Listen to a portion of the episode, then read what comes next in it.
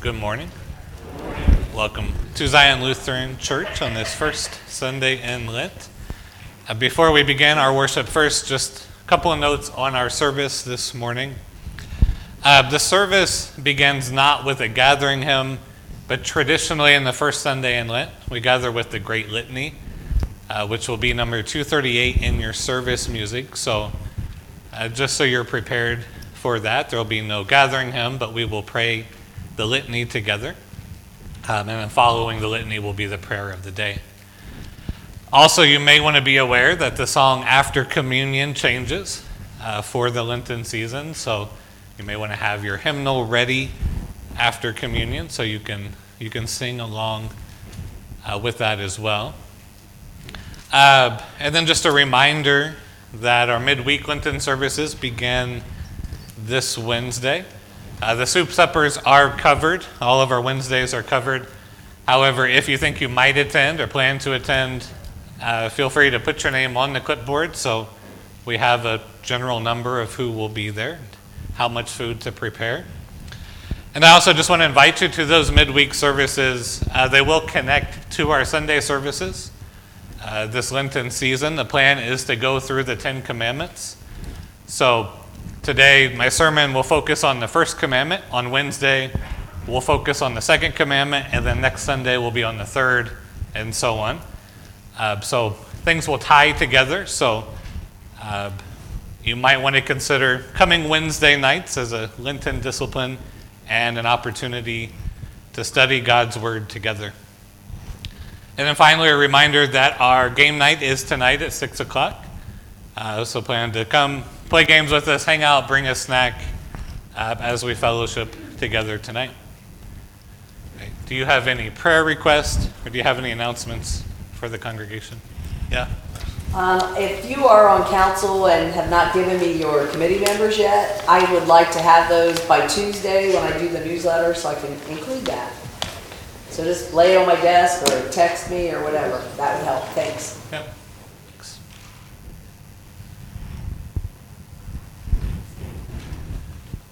Right. Well, if there is nothing else, I'll invite you to prepare your hearts and minds for worship as we listen to the prelude.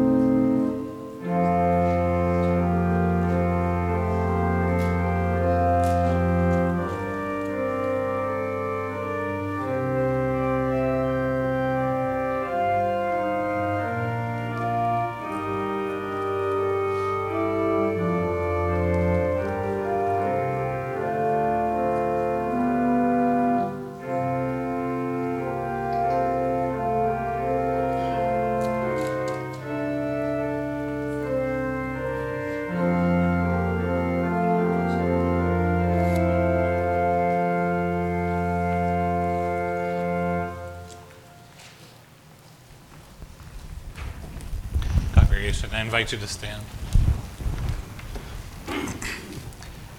In the name of the Father, and of the Son, and of the Holy Spirit.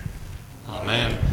Almighty God, to whom all hearts are open, all desires known, and from whom no secrets are hid, cleanse the thoughts of our hearts by the inspiration of your Holy Spirit, that we may perfectly love you and worthily magnify your holy name, through Jesus Christ our Lord.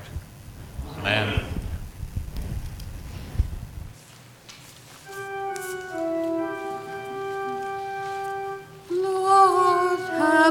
have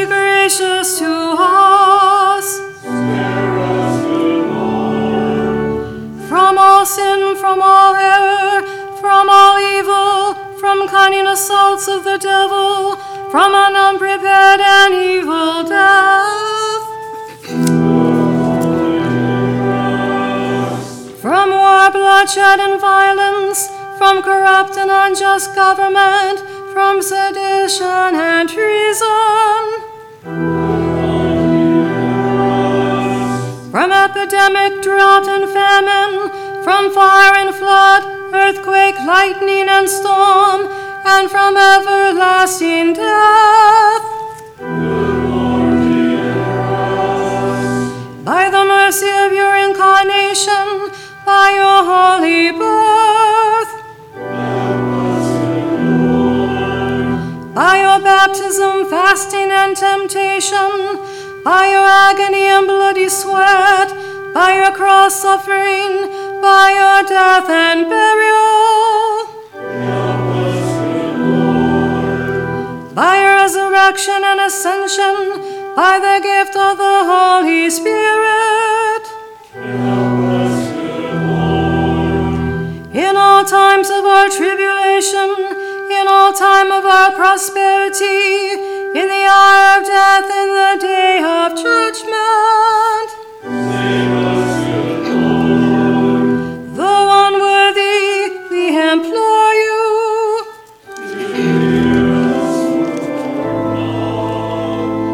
to rule and govern your holy Catholic Church, to guide all servants of your church in the love of your word and in holiness of life, to put an end to all schisms and cause of offense to those who would believe, and to bring into the way of truth all who have gone astray.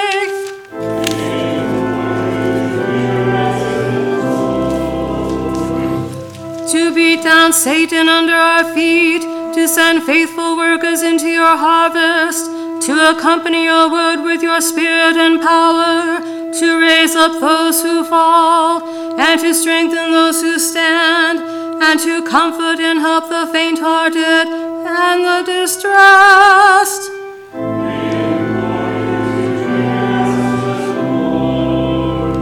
to give all nations justice and peace, to preserve our country from discord and strife, to direct and guard those who have civil authority, and to bless and guide all our people.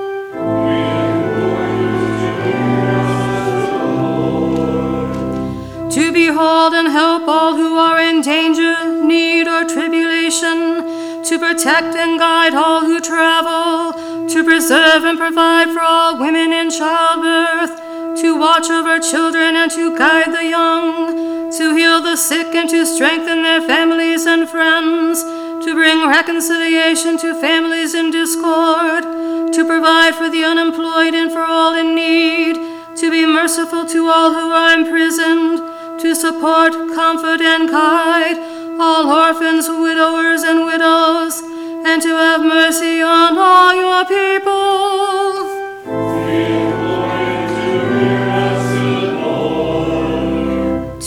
Forgive our enemies, persecutors, and slanderers, and to reconcile us to them, to help us use wisely the fruits and treasures of the earth, the sea, and the air, and graciously to hear our prayer.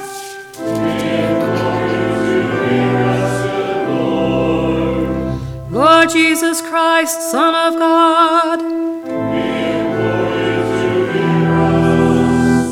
Lamb of God, you take away the sin of the world. Lamb of God, you take away the sin of the world. Have mercy on us. Lamb of God, you take away the sin of the world.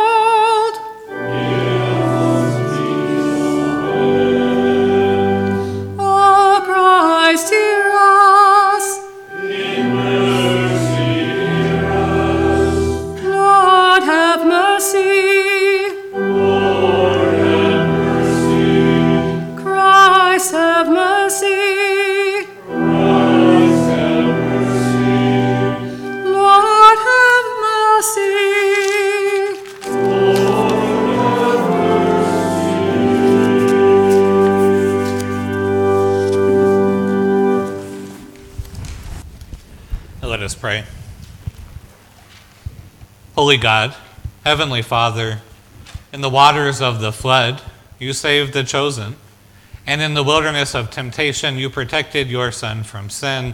Renew us in the gift of baptism. May your holy angels be with us, that the wicked foe may have no power over us. Through Jesus Christ, our Savior and Lord, who lives and reigns with you in the Holy Spirit, one God, now and forever. Amen. The first reading is from Genesis.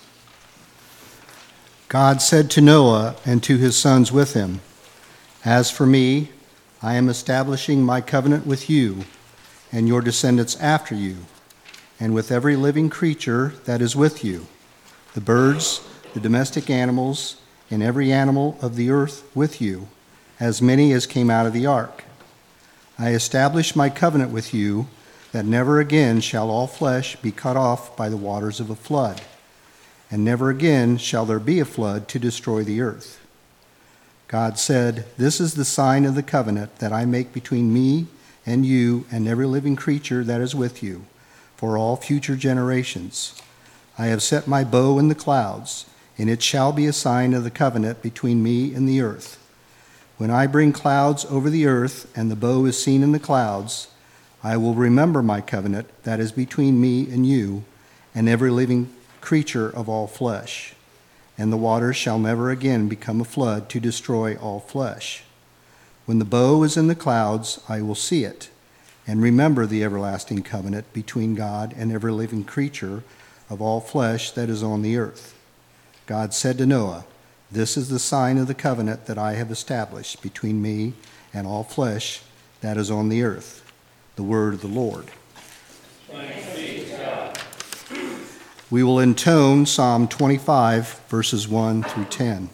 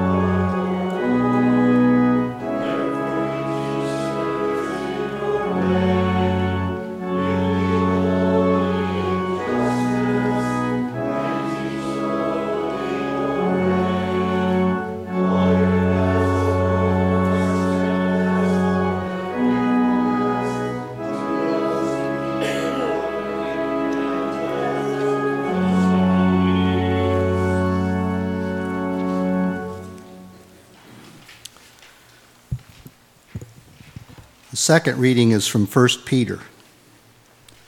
Christ also suffered for sins once for all, the righteous for the unrighteous, in order to bring you to God. He was put to death in the flesh, but made alive in the Spirit, in which also he went and made a proclamation to the spirits in prison, who in former times did not obey, when God waited patiently in the days of Noah during the building of the ark, in which a few, that is, eight persons, were saved through water. And baptism, which this prefigured, now saves you, not as a removal of dirt from the body, but as an appeal to God for a good conscience.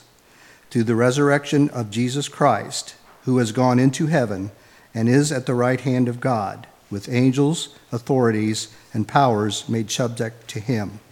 The word of the Lord.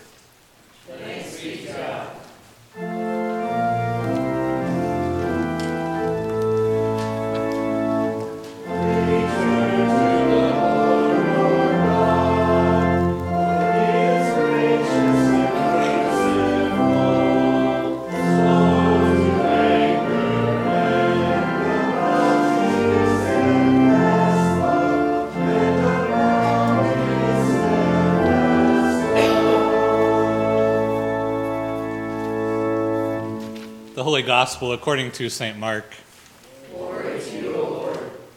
In those days, Jesus came from Nazareth of Galilee and was baptized by John in the Jordan. And just as he was coming up out of the water, he saw the heavens torn apart and the Spirit descending like a dove on him.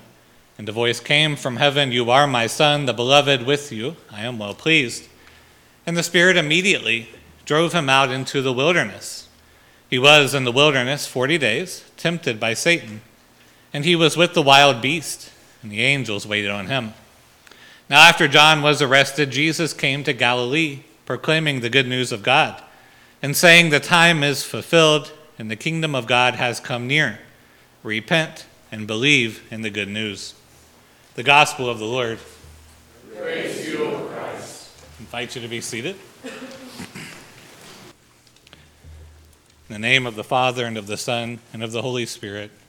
Amen. So, as I said earlier, over the season of Lent, we're going to take time to look at the Ten Commandments. So, I'll be off lectionary a little bit. Uh, a bit Lent in the church tradition and in church history is always a time of preparation. So, historically, Lent was the opportunity to teach the catechumens, those who wish to be baptized, to teach them the basics of the faith and to prepare them to be baptized on Easter.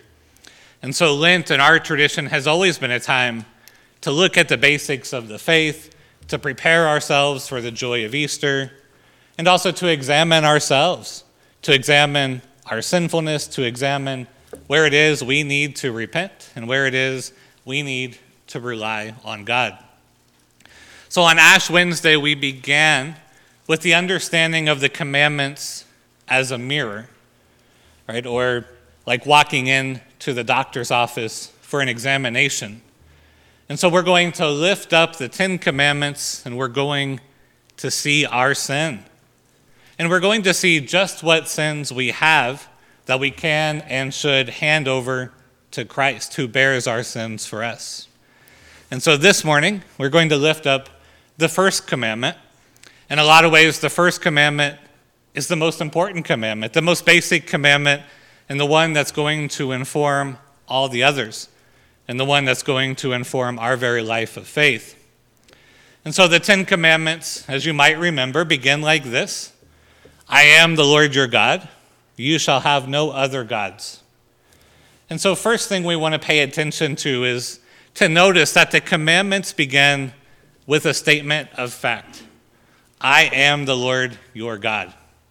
They do not begin with, I want to be your God, or if you behave, I will be your God, or I was the God of your ancestors, but rather they begin, I am your God. And so, very beginning of the commandments, they begin to describe our relationship to the Lord. He is our God. And so, this is good news. The commandments begin with a declaration of gospel. They begin with a piece of good news because the Lord is our God. And to understand why that is good news, we need to look at the word God. Because God's not a proper name, like Ryan, but rather, God is a title, an office, a job, if you, if you will.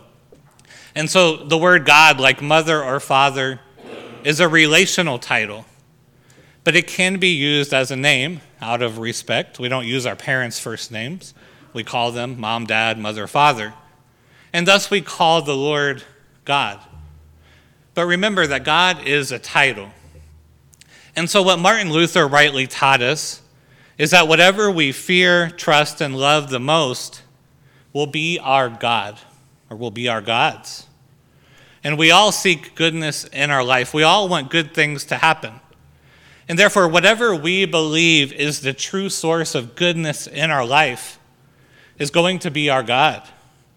Our hearts were made to cling on to the good. Our hearts were meant to search for the good. And so it will be the thing that we fear, love, and trust more than anything else that we will find is actually our God. Wherever you put your heart, wherever you put your trust, it's there you will find your God or find your gods. And so the first commandment is not strictly just about worshiping other gods in a religious or cultic sense. The first commandment does absolutely forbid bowing down to idols, bowing down to people as if they were gods, and it forbids worshiping the false gods of other religions. However, the first commandment is primarily about the direction of our hearts. And it asks the question of us what do we fear the most? What brings us the most hope? What brings us the most comfort? And so the fact that the Lord is our God is good news because he is merciful, slow to anger, he's abounding in steadfast love. The Lord is not fickle, he's not cruel. The Lord gives life, he himself is living. The Lord hears, he blesses, he loves, he forgives. And so when the Lord says, I am your God, he's declaring that he is the source of all good things for us. God is claiming a relationship with us. And He doesn't wait on us to come to Him. He first says, I am your God. He claims that spot for us. And so when we have a need, God wants us first to come to Him. And so whenever we lack something we need, it's God, our Lord, who promises to provide for us.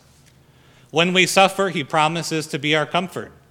When we are need, in need of forgiveness, He promises to hear our cries of repentance. He promises to deliver us from evil. And so, in this way, the Lord has shown Himself to us not as a faraway God up in the clouds, but He's shown Himself always present with us as a loving Father. What we see then is that when God demands that we fear, love, and trust Him above everything else, he is showing us that He will be the source of all good things in our life.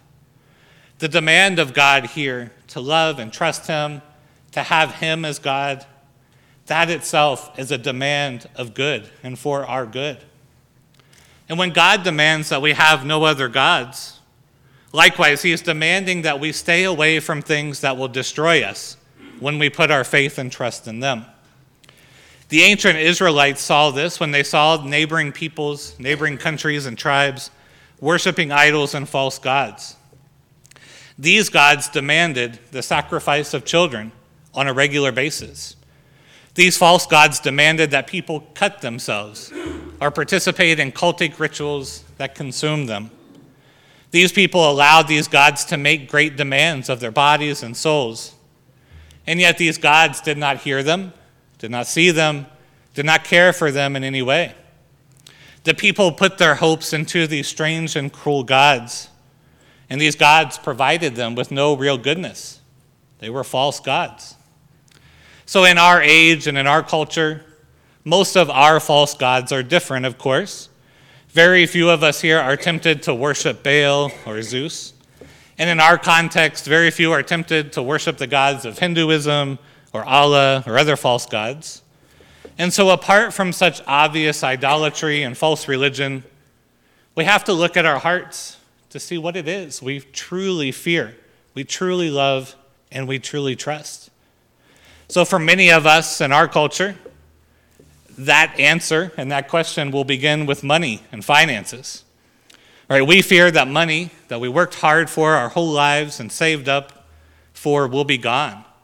We fear that we'll lose everything, we might be bankrupt and homeless. So many of us live for money. And nothing brings us as much dread as much as the idea that all of our money will be gone. It comforts us to know that we have a source of income. And when we have good savings, we're given hope by it. We come to believe that the money we have earned is a great protector against all kinds of evil in this life. We all have seen, however, and we all know that this false God, the one that believers before us often called mammon, consumes and destroys people. That a love for money turns people inward and makes people stingy and cruel. People will lie, steal, and cheat to obtain and keep their money. They'll hurt themselves, they'll hurt their families, they'll hurt others for the sake of preserving wealth. And that's all a familiar story that you know. And there are many, many, many other common false gods in our age we could identify. Politicians are often false gods for people.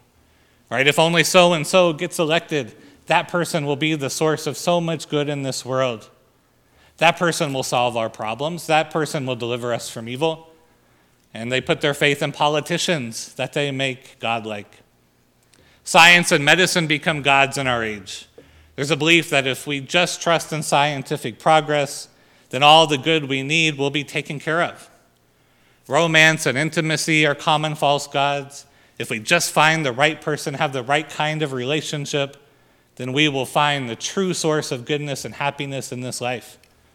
And families can be false gods, race can be a false god, social status, education, and so on. All can be false gods if we put our trust in those things. People, of course, also make things we might consider more trivial to be gods right? There are people who seriously read their horoscope in the newspaper every day and believe it. They put their trust in the supposed signs of the stars and believe that if they trust the signs, then their life will be directed to good. There are people who need to sell their house, so they bury a statue of St. Joseph in their yard, putting their trust in a little piece of plastic to be their source of good. And of course, that's something we might joke about and something some of us might not take too seriously. But it's all a sign of misplaced trust. And misplaced trust is at the root of all sin. And there's really no end of examples. We could come up with examples of misplaced trust over and over.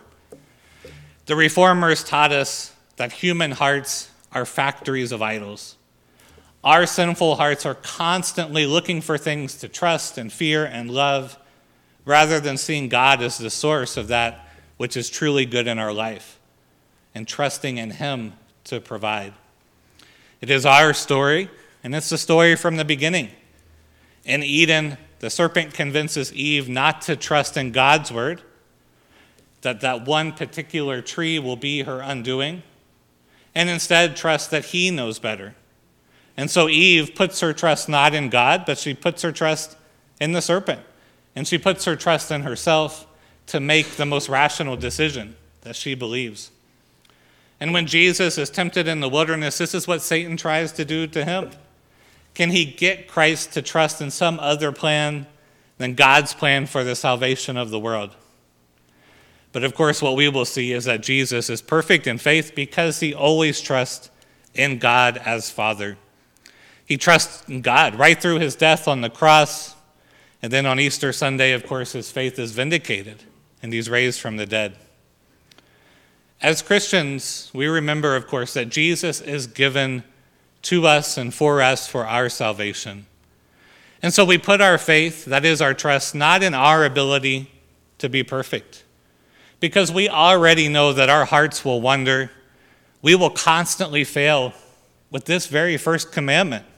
We're not going to live up to it because we find so many things to put our trust in rather than God our Father.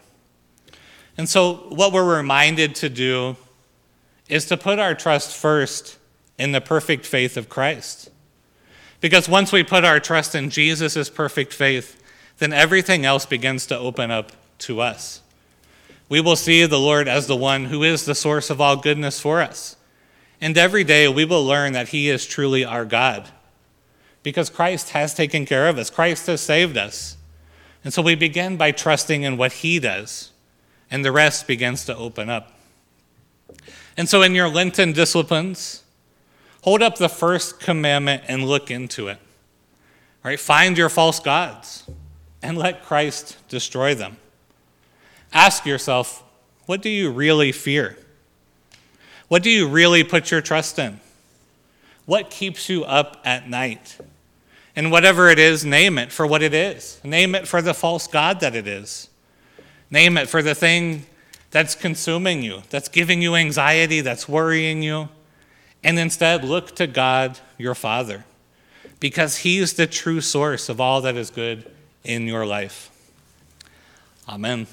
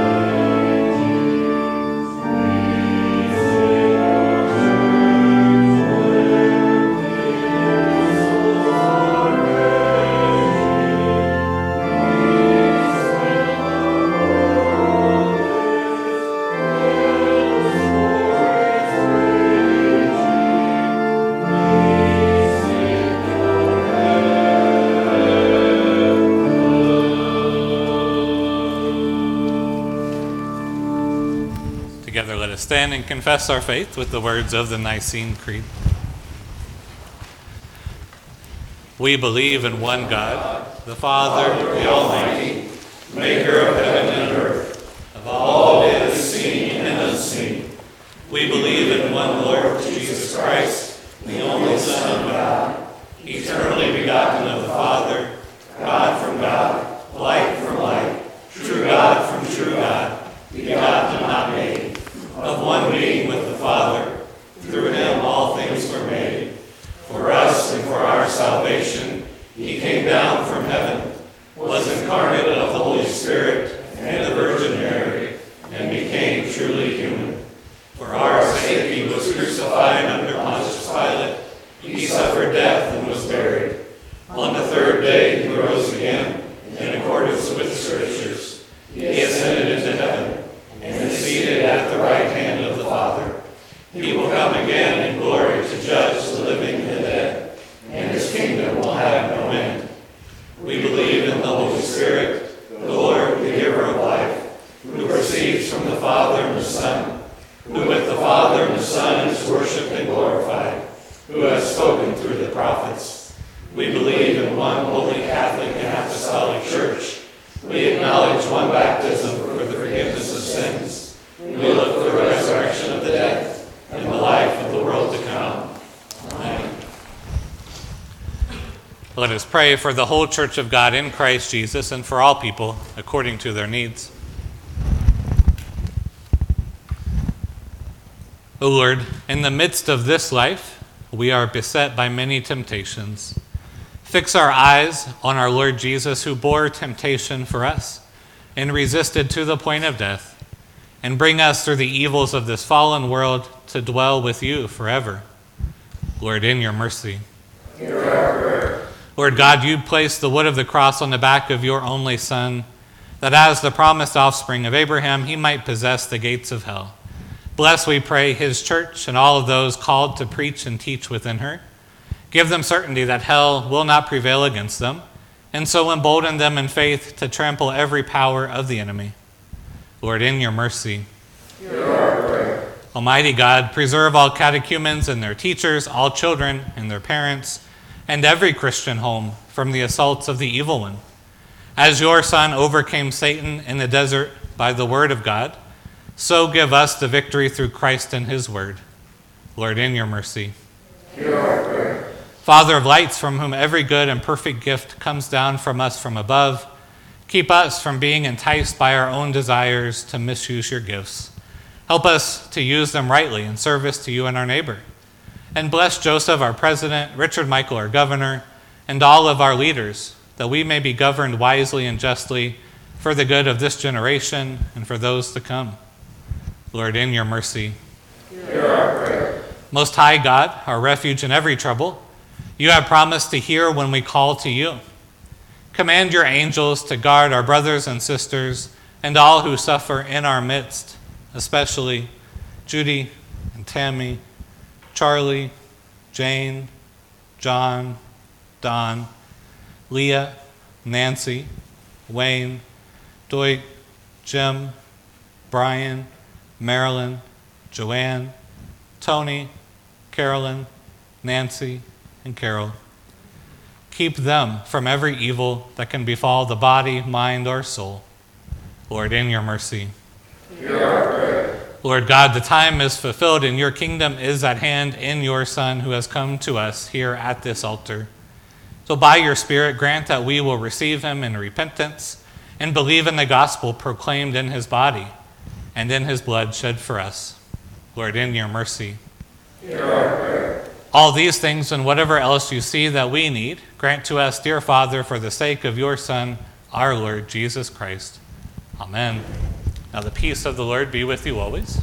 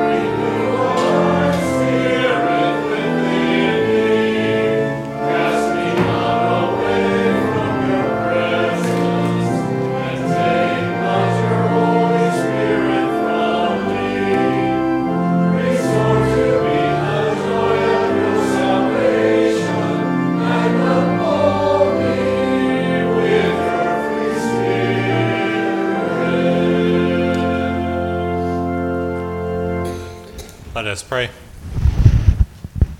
God of all creation, all you have made is good, and your love endures forever. You bring forth bread from the earth and fruit from the vine. Nourish us with these gifts, that we might be for the world signs of your gracious presence. In Jesus Christ, our Savior and Lord. Amen. The Lord be with you. Lift up your hearts.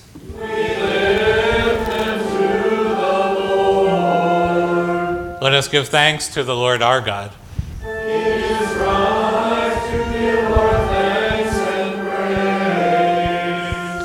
It is indeed right, our duty and our joy, that we should at all times and in all places give thanks and praise to you, Almighty and merciful Father, through our Savior Jesus Christ.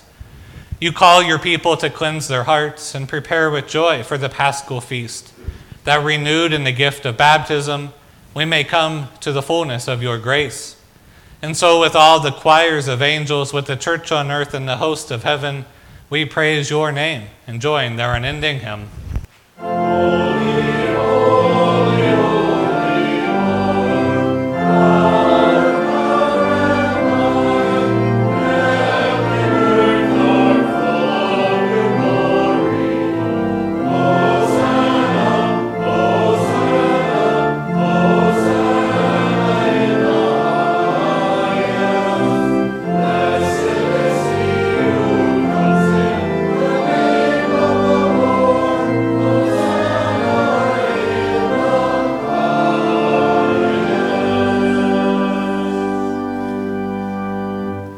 Are indeed holy, almighty, and merciful God.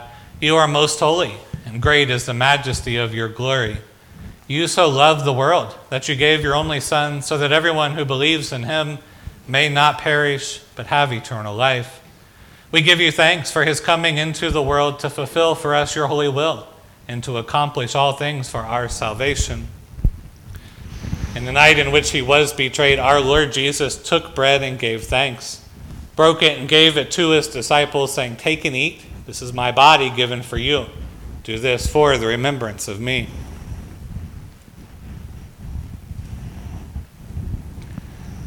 Again, after supper, he took the cup, gave thanks, and gave it for all to drink, saying, This cup is the new covenant in my blood, shed for you and for all people, for the forgiveness of sin. Do this for the remembrance of me.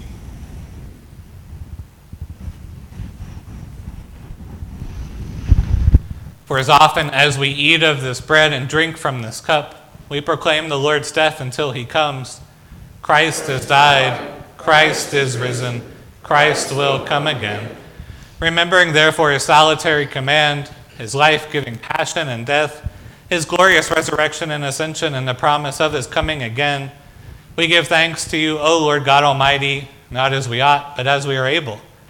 We ask you mercifully to accept our praise and thanksgiving and with your word and Holy Spirit to bless us, your servants, and these your own gifts of bread and wine, so that we and all who share in the body and blood of Christ may be filled with heavenly blessing and grace, and receiving the forgiveness of sin may be formed to live as your holy people and be given our inheritance with all your saints. To you, O God, Father, Son, and Holy Spirit, be all honor and glory in your holy church, now and forever. Amen. Lord, remember us in your kingdom and teach us to pray. Our Father, who art in heaven, hallowed be thy name. Thy kingdom come, thy will be done, on earth as it is in heaven. Give us this day our daily bread, and forgive us our trespasses, as we forgive those who trespass against us. And lead us not into temptation, but deliver us from evil. For thine is the kingdom, and the power, and the glory, forever and ever. Amen. Taste and see that the Lord is good. Thanks be to God.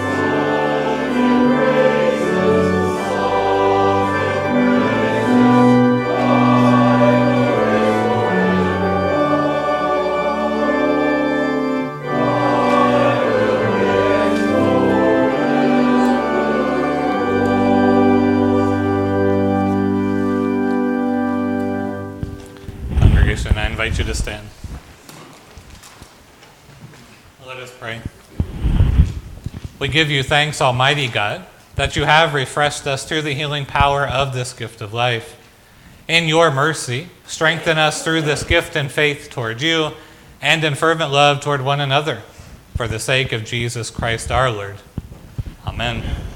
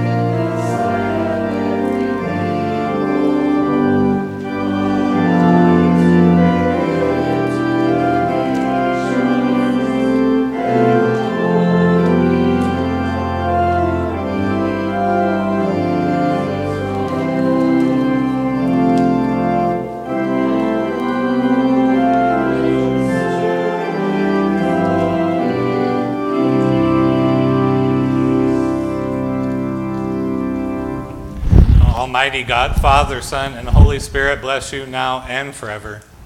Amen. Go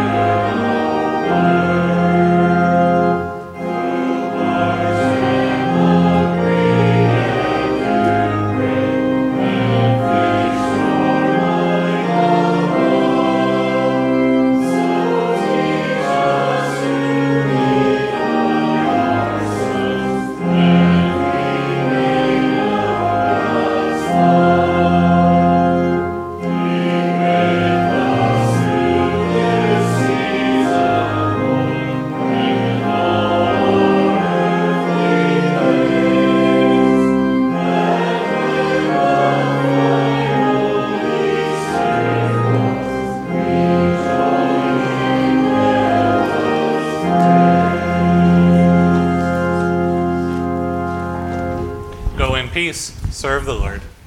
Thanks be to God.